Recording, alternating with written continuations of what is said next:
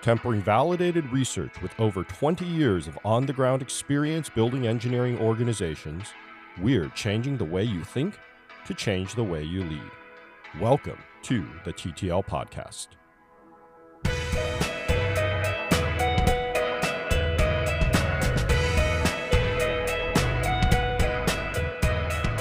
Thank you, everyone, for taking time out of your day again to join us here on the TTL Podcast.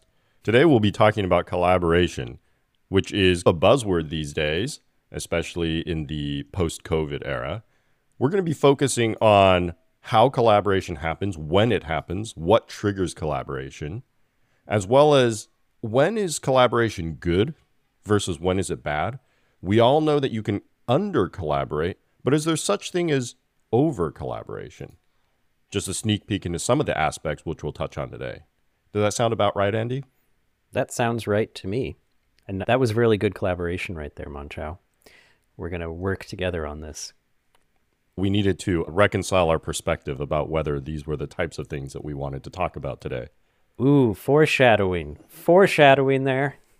Reconciling perspectives. So, Mon-Chaio, one of the things I started with, because I'm a bit of a word geek, I love etymology. Where does collaboration come from? Like the word itself. Do you know? Did you read our notes? I did read our notes, but I'm going to pretend like I don't know to make this more interesting. So collaboration is from Latin, like all interesting English words. And it's from the word laborare, which is to labor, and cum, which is with.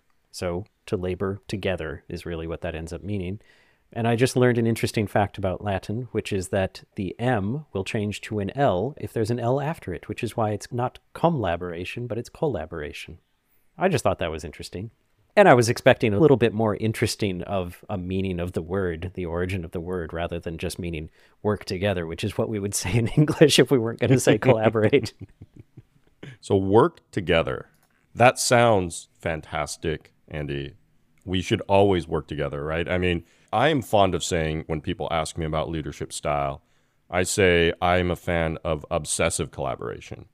And when I define it as I think there's two types of people.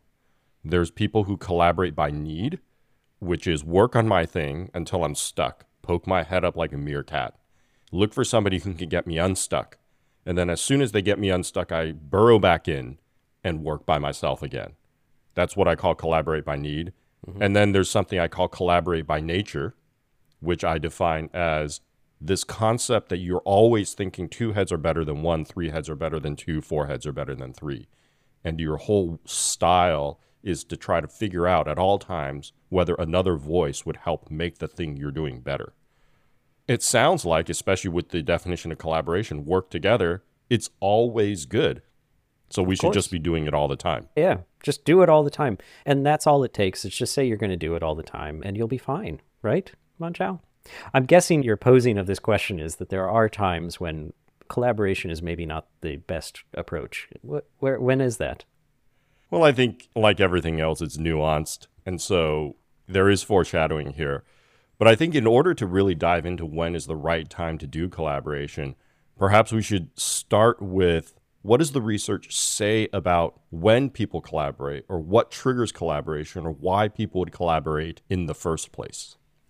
Ah, right. So with this, I'm going to take it to a paper that I read many years ago. As soon as I read it, I thought that this is amazing. This is a great way of thinking about it. So the paper is called Reconciling Perspectives, a Grounded Theory of How People Manage the Process of Software Development. Which, first of all, it's excellent. We're a podcast about software development, and I think finally we have a paper about software development. That is a good first step here. Now, this paper is by Steve Adolph, Philip Kruchten, and Wendy Hall. And I happen to know a little bit more about this because I've talked to Steve Adolph many times. And what this is it's the outcome of his PhD research. The overall paper came from what's called grounded theory study. So he did a grounded theory to create a theory. I'm not going to get into the details of that, although one of these days, Mon-Chaio, we're going to do something on research methods. But the basic idea is he came up with this theory to describe what he saw happening in some development organizations. And the theory, to summarize it, says that at the core of what's driving a lot of stuff going on is what he labeled reconciling perspectives. And what that is that you've got different people and they have different views of what they're doing, what's happening, and that they're going to go through different phases where at times their perspectives are coming together or their perspectives are maybe going to somehow start drifting apart. Now, during the coming together, that's the reconciling phase. And that starts to happen when someone first reaches out. Mon-Chaio, this is in your thing about the reconciling perspectives, when the person who's, what is it, a not so often collaborator, or what did you call them? Collaborate by need. Collaborate by need. This is when you would notice that kind of a person doing what they called reaching out. They reach out and they say, oh, I need some help. I need some help. And what they then flip into is some sort of negotiation process. And they need someone else to negotiate with them to find a consensus, find a new perspective that they can use to understand what's happening, understand what they should do, and that kind of stuff. And once they've done that, now they have a new perspective. And now you need to move into what the paper calls validating. And in validating, you probably very first thing you do is you move into what they call bunkering. This is now where that little meerkat thing, they poke their head up, and then they bunker. They go back down and they squirrel away, meerkat away at working on this. And at some point, they move into accepting. You could almost see this as a bit of a TDD cycle. You come up with, I think this is what's happening. Go away and you try it out. And then you repeat again and again. Now, a central part of this is that you need to reconcile those perspectives. You need to bring people together in order to first notice that the perspectives are wrong. And then second, bring those perspectives closer together. And so that gets to me, that kind of central thing of what is collaboration. It's bringing those ideas that you have in your head to another person so that other person can bring their ideas in their head to you, and you can start working out, okay, is this what we're doing? Now, that sounds all very mental, but usually when we're talking about collaboration, it's much more physical. It's much more like, oh, you write this, I'll write that, right? Mm-hmm. I'm not sure about the mental or physical part yet, because I'm not really thinking along those lines. Here were my perspectives as I was reading the paper, mm-hmm. and we should spend some time reconciling them. I think the first thing that I noticed was his theory on reconciling perspectives in this software organization was very focused, I don't believe really within the software team necessarily, but between what he called the giver and doer of the task. I don't have the terminology in front of me here. Yes, there was the acquirer and supplier of tasks. Right. And so for him, what he was postulating was this method of collaboration is really about the acquirer not being on the same page as the supplier. And you can see that terminology also when he talks about acceptance. Right? During the acceptance phase, it's the acquirer showing the supplier some work product, he calls it, to show them, yes, we have reconciled our perspectives. And not only have we reconciled our perspectives, I show you that we now have the same perspective by showing you this work product that I've produced. Yes. Which proves that we're on the same page. So I think that's one thing. It's interesting to then translate that into engineer-to-engineer collaboration where it's not a supplier-acquirer relationship necessarily, where it's not one person asking for something and one person delivering something. And I think I want to circle back to that in a little bit. The next part I want to touch on is this concept that the acquirer in this case has a need. They are the only ones that own what the supplier has given them. There is nobody else to help them out. They have autonomy over this thing that they have. And so for them, it's important to reconcile a perspective with one or more people. But the bunkering part is they themselves executing this in a bunker. Now, we could read the paper in such a way, and I think sometimes in the paper he alludes to this concept of while the engineering team bunkers. So maybe it's a team that's the acquirer and not an individual. If it's the team, it's the entire team bunkering. He doesn't say what happens within the team that's bunkering, other than it doesn't interact with its supplier anymore. Yeah. If it's an individual, then certainly it's an individual bunkering, not interacting with its supplier. The model does allow, it does describe that as well. And the way that works out is that, for instance, you could talk about it as a team has gotten from their supplier, from the team supplier, a perspective, and now they've bunkered. Now, within that team, the team as a whole is the supplier, sorry, is the acquirer, and an individual developer is the supplier. And you can see that if a team works in a fashion where it's very clear, where they say, these are the tasks, and now, Joe, you do task A, Jane, you do task B, those people probably are going to go off and bunker. And now you can start seeing where standard agile methods start to show up. The daily stand-up ends up being a place to raise perspective mismatches so that the acquirer, the whole team, and the supplier, the individual, can check that those mismatches haven't become too great. And sometimes you see this happen within a team when the acquirer, as the team, says, hey, Joe, you're taking a long time. What's going on? Do you need any help? Do we need to help you? Do we need to check in on something here? Because a part of that perspective is, how long will this take? Maybe not just what it is, but how long might this take? Mm-hmm. So yeah, it does work on those multiple levels, which is actually one of the things I love about the model. It can work on a lot of those levels, but you're right. One of the things that was very strongly in his mind was this thing of, from outside members to the team, how does that collaboration work? Or from team to team. He works as an agile coach, and so he was quite often working with product managers or companies who are not used to effectively operating software teams. And so this came from his insights in working with those groups, which is that a lot of the problems came from perspectives that didn't fit together and would never get reconciled.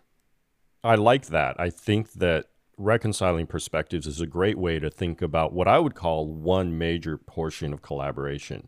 And it may be the one portion of collaboration that most people think about. To your point, you immediately connected it to my collaborate by need meerkat model. I think it fits well into there. But I'm curious how you would think about it fitting into my collaboration by nature model. And the reason that I ask that is because in my mind, in that model, there is no acquirer or supplier. There is no, I'm collaborating because I need to reconcile perspectives, because I think I might be wrong. It is more of an exploratory or information gathering of, I am constantly, maybe you could call it reconciling perspectives, I don't know. So instead of rambling on about this, maybe I'll just turn this over to you. Like, what are your thoughts on that? It's an interesting problem, because I would say that my way of working is very similar, which is probably why we do this podcast, Mon-Chaio. I seek that collaboration. In fact, I get very uncomfortable if it goes too far before I have that check-in to make sure that I still know what I'm working on. And I think that the model also provides a very useful way of thinking about that. Because the model, as we just talked about, the model isn't necessarily about individuals or teams. It can deal with any of those levels, any of those size of group that we're talking about. And one of the things that's easy to think about with collaboration is that you should do that mismatch check. But it's harder, especially for those of us who think that collaboration is what we should be doing all the time, to think about there are times when you don't want to do the mismatch check. There are times when you don't want to reach out. And the model, I think, is very useful because it calls out that there's this phase that we talked about, we've mentioned it, called bunkering. And that is when you are explicitly not trying to find a mismatch, and that it's really valuable. And I'll just read a little bit from this because it might help. This quiet time is built into software methods like Scrum, which most teams participating in this study claim they were using. However, it also seems to be part of the culture, regardless of the software method used. Once a consensual perspective is reached, construction of a work product should proceed relatively undisturbed until it is done. The desired quiet, undisturbed environment created during the bunkering stage contributes to productively creating work products. So there is a phase that you want to stop some of that collaboration to get something done. Now, The question becomes, when do you break bunkering? When do you break out of that phase to reach out and get that collaboration again? I think the question is even larger than that in my mind. You're right that there is a question about when do we break out. And if you think about traditional teams, let's call them non-agile, non-pair programming teams, there definitely is this question of I am typing on my editor and now I've produced V1 or I've committed some code. Is now the time to submit it for code review or do I keep working? When do I show it to the product manager? So I think absolutely there's that question. To me, an equally interesting question is bunkering always required? I'll see that by going back into our pair programming example, and it helps because we're both pair programming aficionados or supporters, if you will. The bunkering argument might say, why are we doing pair programming? There is no bunkering in pair programming. Certainly when we did it at Cardomain, there was no bunkering. And when I've run it in other groups, there's been very, very limited bunkering. I would say the bunkering is probably 10%, 5% of the org. Were we doing it wrong? Or what would we say about that? I would say that the pair is bunkering. Aha. So this gets back into boundaries, right? Yes, yes. The pair. Yes. Oh, that's a very good way of framing it. Yeah, Mon-Chaio. The pair has created a boundary, and it is now the entity that is going through the reconciling perspectives loop. They have that idea, and now they're going to bunker to work on that for a while. And at some point, they're going to say, you know what? We're done. Let's show the work product. Or they're going to say, we're not done, but we've hit information that tells us that we may not understand this properly. And they're going to unbunker, and they're going to go and show the work product that they have so far or something to get that perspective worked on. And then they'll go back to the bunkering. And that leads to the next interesting question in my mind, which is, if we are saying that there are these boundaries that we can draw around, within this boundary, we are the entity which is bunkering. Outside of this boundary, we're not the entity. This paper doesn't really give us any models in order to decide what those boundaries look like. No. And I think I wouldn't even say naive interpretation of the paper. I would say the easiest interpretation, if you gave this paper to a software organization, a random software organization out in the world today, they would read it and they would say, yep, Joe, that individual engineer is bunkering, and Mary, that individual engineer is bunkering. And they'll come back, see, we understand collaboration now, and we're doing exactly as this paper would say we should do it. But I don't think that's what we would espouse. No. And I would also say that would be a misuse of the paper to say that, oh, we're doing what this says. No, what this is, the paper is really just saying, this is the cycle that's happening. Just like we've talked about with team topologies and with BART, now that you have that lens that you can look at things through, you can start asking your question in your team, what stops bunkering? Do they not bunker enough? Are they constantly trying to reconcile perspectives rather than kind of build up enough information about a mismatch to have that meaningful discussion? Mm-hmm. You can start using it as, once again, a diagnostic tool. But I think it does tell us that our investigation of collaboration has maybe moved a little bit beyond the reconciling perspectives model. And we can start asking a little bit more about what does it really look like? So reconciling perspectives tells us, all right, it's going to be this interplay between mismatches and bunkering and checking, and you're going to move around between those. But is that all it takes? Do we need anything else, or is it really just that? And I think we would probably say no, right, Mon-Chaio? There's probably a bit more to it. Yeah, I think there's probably a bit more to it. I think maybe we need to talk a little bit about terminology, too, because I'd be curious. Within the boundary, let's say of the pair, we agree that there's a boundary of that pair, that they're bunkering as a pair. But how would we describe their interaction with each other? Would we describe the two of them as collaborating? And would we describe them as reconciling perspectives between them two? See, I would say that they're collaborating. We can go by the dictionary definition. They are working together. Right. Very obvious.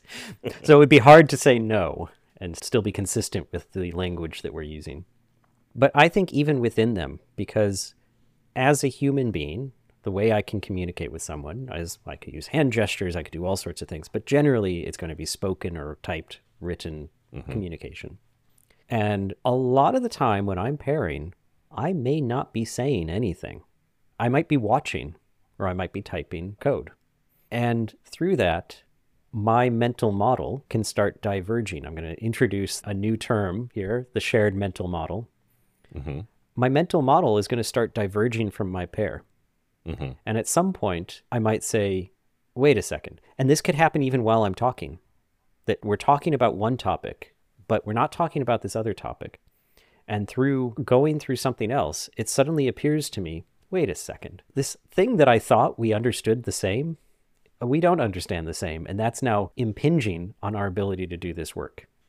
Yeah, I think that makes a lot of sense in my mind too. I think the tricky thing is, initially when I hear the term bunkering, it feels to me, I go back again to that traditional team and then that definition of how it applies there. It feels like a length of time. I sit there and I do a length of time of work. It feels on the order of maybe hours. Mm. But I think that if you apply it to something like pair programming and start to think two things. One, that bunkering can be on the order of seconds. Yes. Or a few or tens of seconds. You can see a pair in a pair programming model as doing small portions of bunkering and then going into the reconciling perspectives mode quickly in a very constant loop. In fact, I find that to be a very productive form of pairing. Very unproductive form of pairing is where both sides are constantly talking. Neither can just sit and get some of the code out. Mm-hmm. So you do want those quiet periods, which means managers, if you're walking around and your team is pairing, it may be really quiet. They may not actually be talking a lot of the time as one person is examining what's happening, is writing down their thoughts about what needs to come next and periodically glancing up at the code that their pair is writing. They're realizing that they don't need to reconcile their perspectives. But then immediately, as soon as they notice the mismatch becoming meaningful, they can unbunker, negotiate, reach out, negotiate, come up with a new perspective, and start again. The next question that brings to mind, and you brought up SMMs, right? Shared mental models. Mm-hmm. I think we can all agree that if it were possible through technology or through some act of biology, if we could snap our fingers and everyone would be on the shared mental model, we would all be very happy. And then we can essentially bunker all the time because the shared mental model updates magically somehow. It's just in the background. It doesn't take us a phase of unbunkering to figure it out. It's just you're sitting there and thinking, and then suddenly you realize, oh, no, that's not what we need to do. And you turn to your pair and they are thinking the exact same thing. Or even your CEO comes up with a new idea and he changes his strategy right there, and immediately the entire organization knows it somehow magically, and you all shift your work because your mental model is different. Assuming that is a good thing. And then if we go back into our pair programming example, we would say, look, we have these very short periods of reconciling perspectives and shared mental models because it allows us to continue to be on the shared mental model much quicker, right? It doesn't take us an hour or a day. It takes us a few seconds or a few minutes. Why wouldn't we do that consistently and constantly across the entire organization? Are there things about shared mental models, what it takes to develop shared mental models, constraints around that, I think you were mentioning, that prevent us from simply doing that across the whole organization all the time? That's a very good question. And I have a feeling you have a thought on this. So I'm going to lob the question back at you. I often talk about collaboration tax, but we've never really defined it, right? We've talked about, oh, it takes mental load or whatnot to collaborate. It takes time. It reduces autonomy. And so part of it, I think, is that. But if we're using the language that we're talking about in these papers, to build a shared mental model requires you to have the same context. Yes. If you have wildly different contexts, you cannot build the same mental model. I would say a shared mental model is the shared context. And so what you're saying is that to build that shared mental model, all of this stuff where we might say, you have to build a shared context. What we're saying is, yeah, all of that information, you need to communicate it across to another person. And even then, you're not going to guarantee that other person puts it back together in their head in the same way. Right. And for me, I think about being able to hold things in your mind as a cache. Mm-hmm. Going back to team topologies, they will talk about, I cannot remember their exact terminology around this, but there is this concept about how much can you hold in your head at once? Cognitive load. Cognitive load.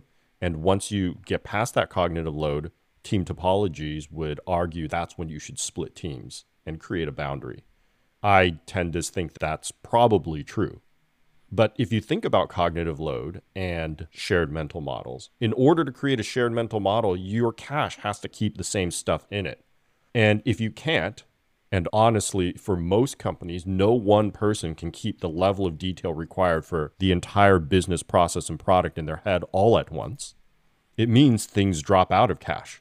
And so as soon as you align to one shared model with one group, in order to align with a different group, you forget about that shared mental model. It drops out, or the fidelity becomes much less, at which case it becomes much more difficult to reconcile perspectives. I would posit, Andy, and tell me how you think about this, whether you think I'm crazy or not. I would say that in a boundary where you all have the same fidelity of context regularly, that is a place where you should be collaborating constantly, continually refining your shared mental model. Your bunkering periods are much smaller. Your reconciling perspective periods are much larger. And as soon as you cross that boundary to a place where your context and fidelity of context is differing, necessarily differing, that's where your bunkering period should be larger and your reconciling perspective periods should be smaller. What do you think about that proposal? I like the idea. My initial thought is I think you've connected to the wrong ideas of reconciling perspectives, but I like where you're going with it. I wouldn't connect it to the bunkering and the reaching out necessarily. I would connect it to the bunkering, yes. It's like the cache analogy you were using. If most of the stuff from the other mental model I have to kick out of my cache most of the time because it's not used often enough, like a least recently used cache, I don't use it very often, and most of it needs to just get kicked out. It's not that I should spend necessarily less time on the reconciling, on the reaching out is their term for saying I need to negotiate to get that perspective fixed up. I would say you have to create a higher tolerance for a mismatch. That you are more willing to know that your perspective probably doesn't match with what the other one is. So you need a much higher bar to start that, what they called reaching out process. Whereas the things that are closer to you that are part of that recently used cache of shared mental model in your head, those you should have a much lower bar for reaching out to start reconciling perspectives.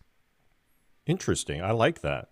Might another way to restate what you're saying be something like you have to create your business processes and models to be able to handle a larger discrepancy in between boundaries? Another way in the technology term, we might say, if you have APIs close together, they're tightly linked and what they accept and what they give have to collaborate. But if you're on other parts of the world or you're using AWS where you don't have control over them, you have to be able to take their API, and if their API is spewing out garbage, you have to be able to deal with it gracefully and continue to run your system and make sure your system doesn't shut down. Yeah, I think so. And taking this to more of the management of software organizations, the thing that software organizations sometimes do is this kind of dreaded meeting where all of the different teams, all of the different products get together maybe once a week or once a month or something, and everyone has to give their status update. Now, you go into that meeting and you are calibrated for that kind of level of mismatch of how much mismatch are you going to be willing to tolerate before you start reaching out and saying, let's negotiate a perspective here because this doesn't make sense to me. You'll either do that, or you'll start calibrating your mismatch mode. And if we go with the idea that people kind of set their level and they have a difficult time changing it quickly, if they go into that with this idea that I'm not going to try to reconcile any perspectives. Now, what you've done is there's a mixture of people in that room giving updates about what's going on. Some of them are probably highly connected to what you're up to. Some of them are probably not at all connected to what you're up to. And now it's very difficult to figure out which of those people do you need to reconcile perspectives with? Which of those people, when you notice a mismatch, should you reach out to? And which of those people does it not matter at all? And the reaching out probably wants to happen in that meeting because if you point out a perspective mismatch, if you're in a well-collaborating group, like a group that's cohesive, others are probably going to be interested in it. So those big meetings make it really difficult, and we've probably all had this experience. You're sitting in that meeting, and then someone else starts questioning something. You're like, oh my God, Pete, just leave it alone. It doesn't matter. But to him, maybe it does matter. It's just we're all sitting there thinking, this is not a perspective that I need to reconcile. Why am I here?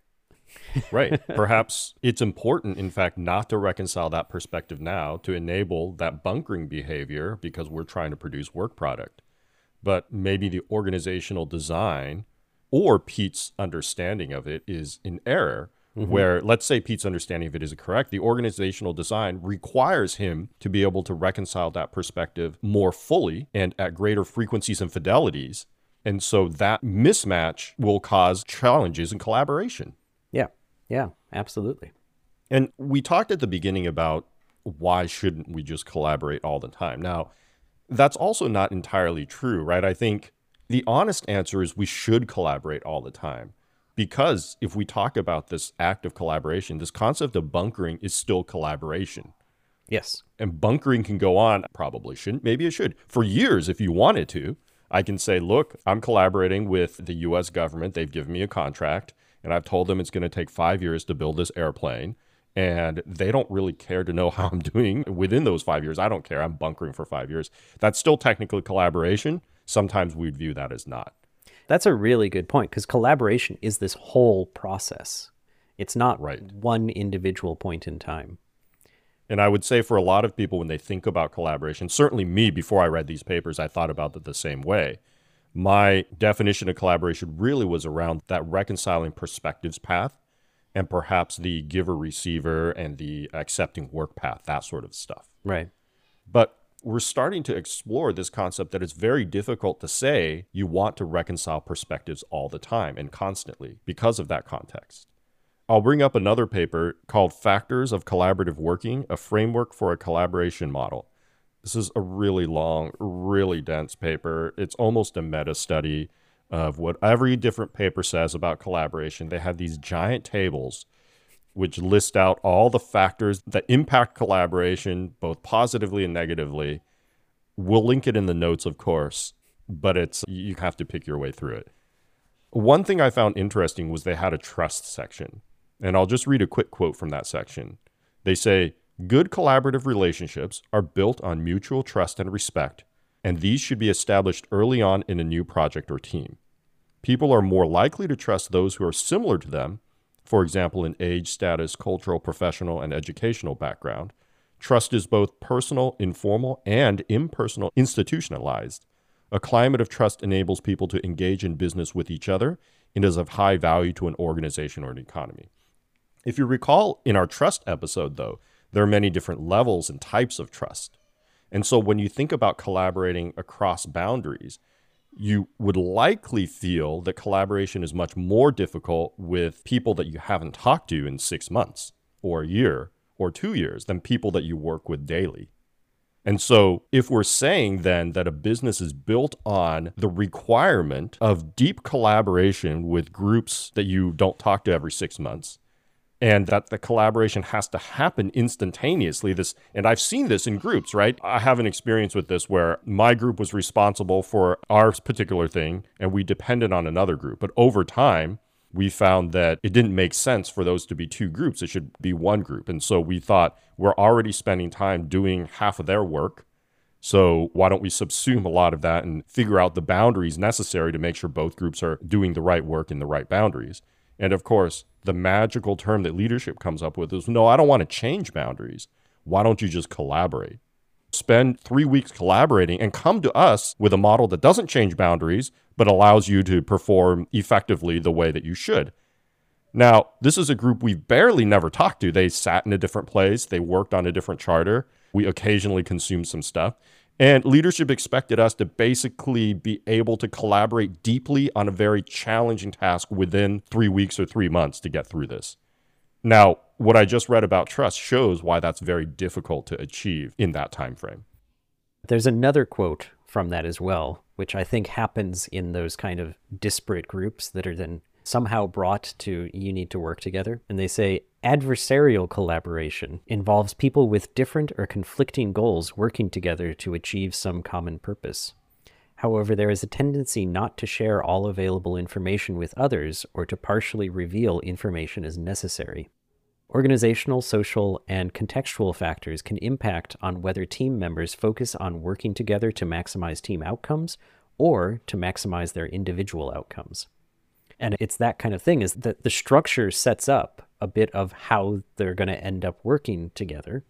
And a key part of that is if their goals are not aligned, the collaboration won't work well. And in fact, going back to the Reconciling Perspectives paper, what would be said there is that perspective mismatches don't get reconciled in a timely or efficient manner. And that's one thing about collaboration, is it's not just this magical thing that you can say, hey, everyone, it doesn't matter what's going on, just collaborate. No, it takes a lot of intervention to set up the situation where that collaboration will be really effective. So you don't want adversarial collaboration. And that's leadership's job, right? To set up, again, the structures and the boundaries that enable collaboration, versus simply to say the structures and boundaries don't matter, collaborate through it, or just be better at collaboration. One thing that I'll mention is the first paper around reconciling perspectives makes it very clear that there's this bunkering section that is what happens before work product is produced. And if you spend all of your time in reconciling perspectives because you can't get out of it, or you reconcile perspectives, but then you come away with the wrong perspectives, you're never going to be able to bunker and produce acceptable work product. And so then your collaboration model, by and large, isn't really working the way that you need it to. So this is all well and good, Andy. I've actually had a lot of fun discussing, but what can we take away from this, or what can our listeners take away from this around how should they do collaboration better? I think the very first thing to go back to is you don't want to get adversarial collaboration. So one of the first things is if you're asking people to collaborate, check and make sure they have shared goals. If it's two teams, if you're going to ask them to collaborate, make sure that their goals are aligned. The next thing is work on things that will help them get shared mental models. So are they communicating what those goals are? Are they communicating about the challenges that they see? Those kinds of things. And then the next one, and I think this is very much a sensing approach, use the Reconciling Perspectives framework as a way of observing how your interactions are happening. Start looking at those team meetings that you have and think about, are we reconciling perspectives on things that matter across this group? And don't do it from your perspective as being like the big person who needs to know all of it.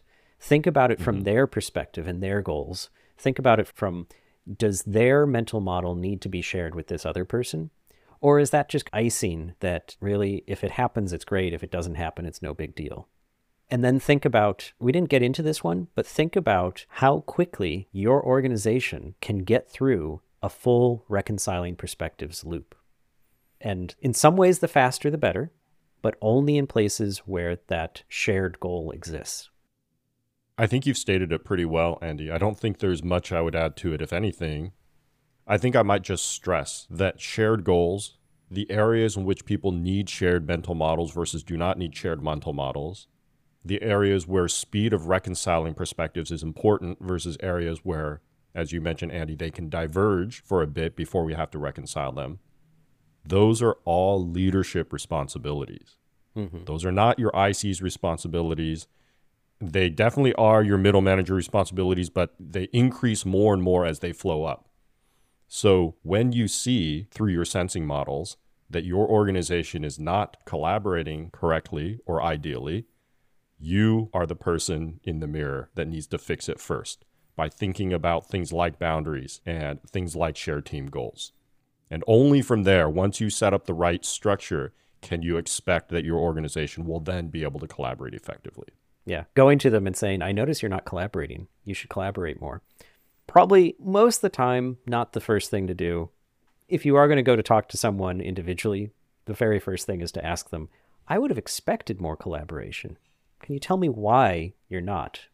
Help me understand what's going on. Very good point, Andy. All right, that's a wrap for our collaboration episode. If you've enjoyed it, or if you haven't enjoyed it, if you think we're right, or if you think we're wrong, we definitely want to hear from you. Write to us at hosts@thettlpodcast.com. Also, subscribe and rate us on your favorite podcatching platform. Until next time, be kind and stay curious.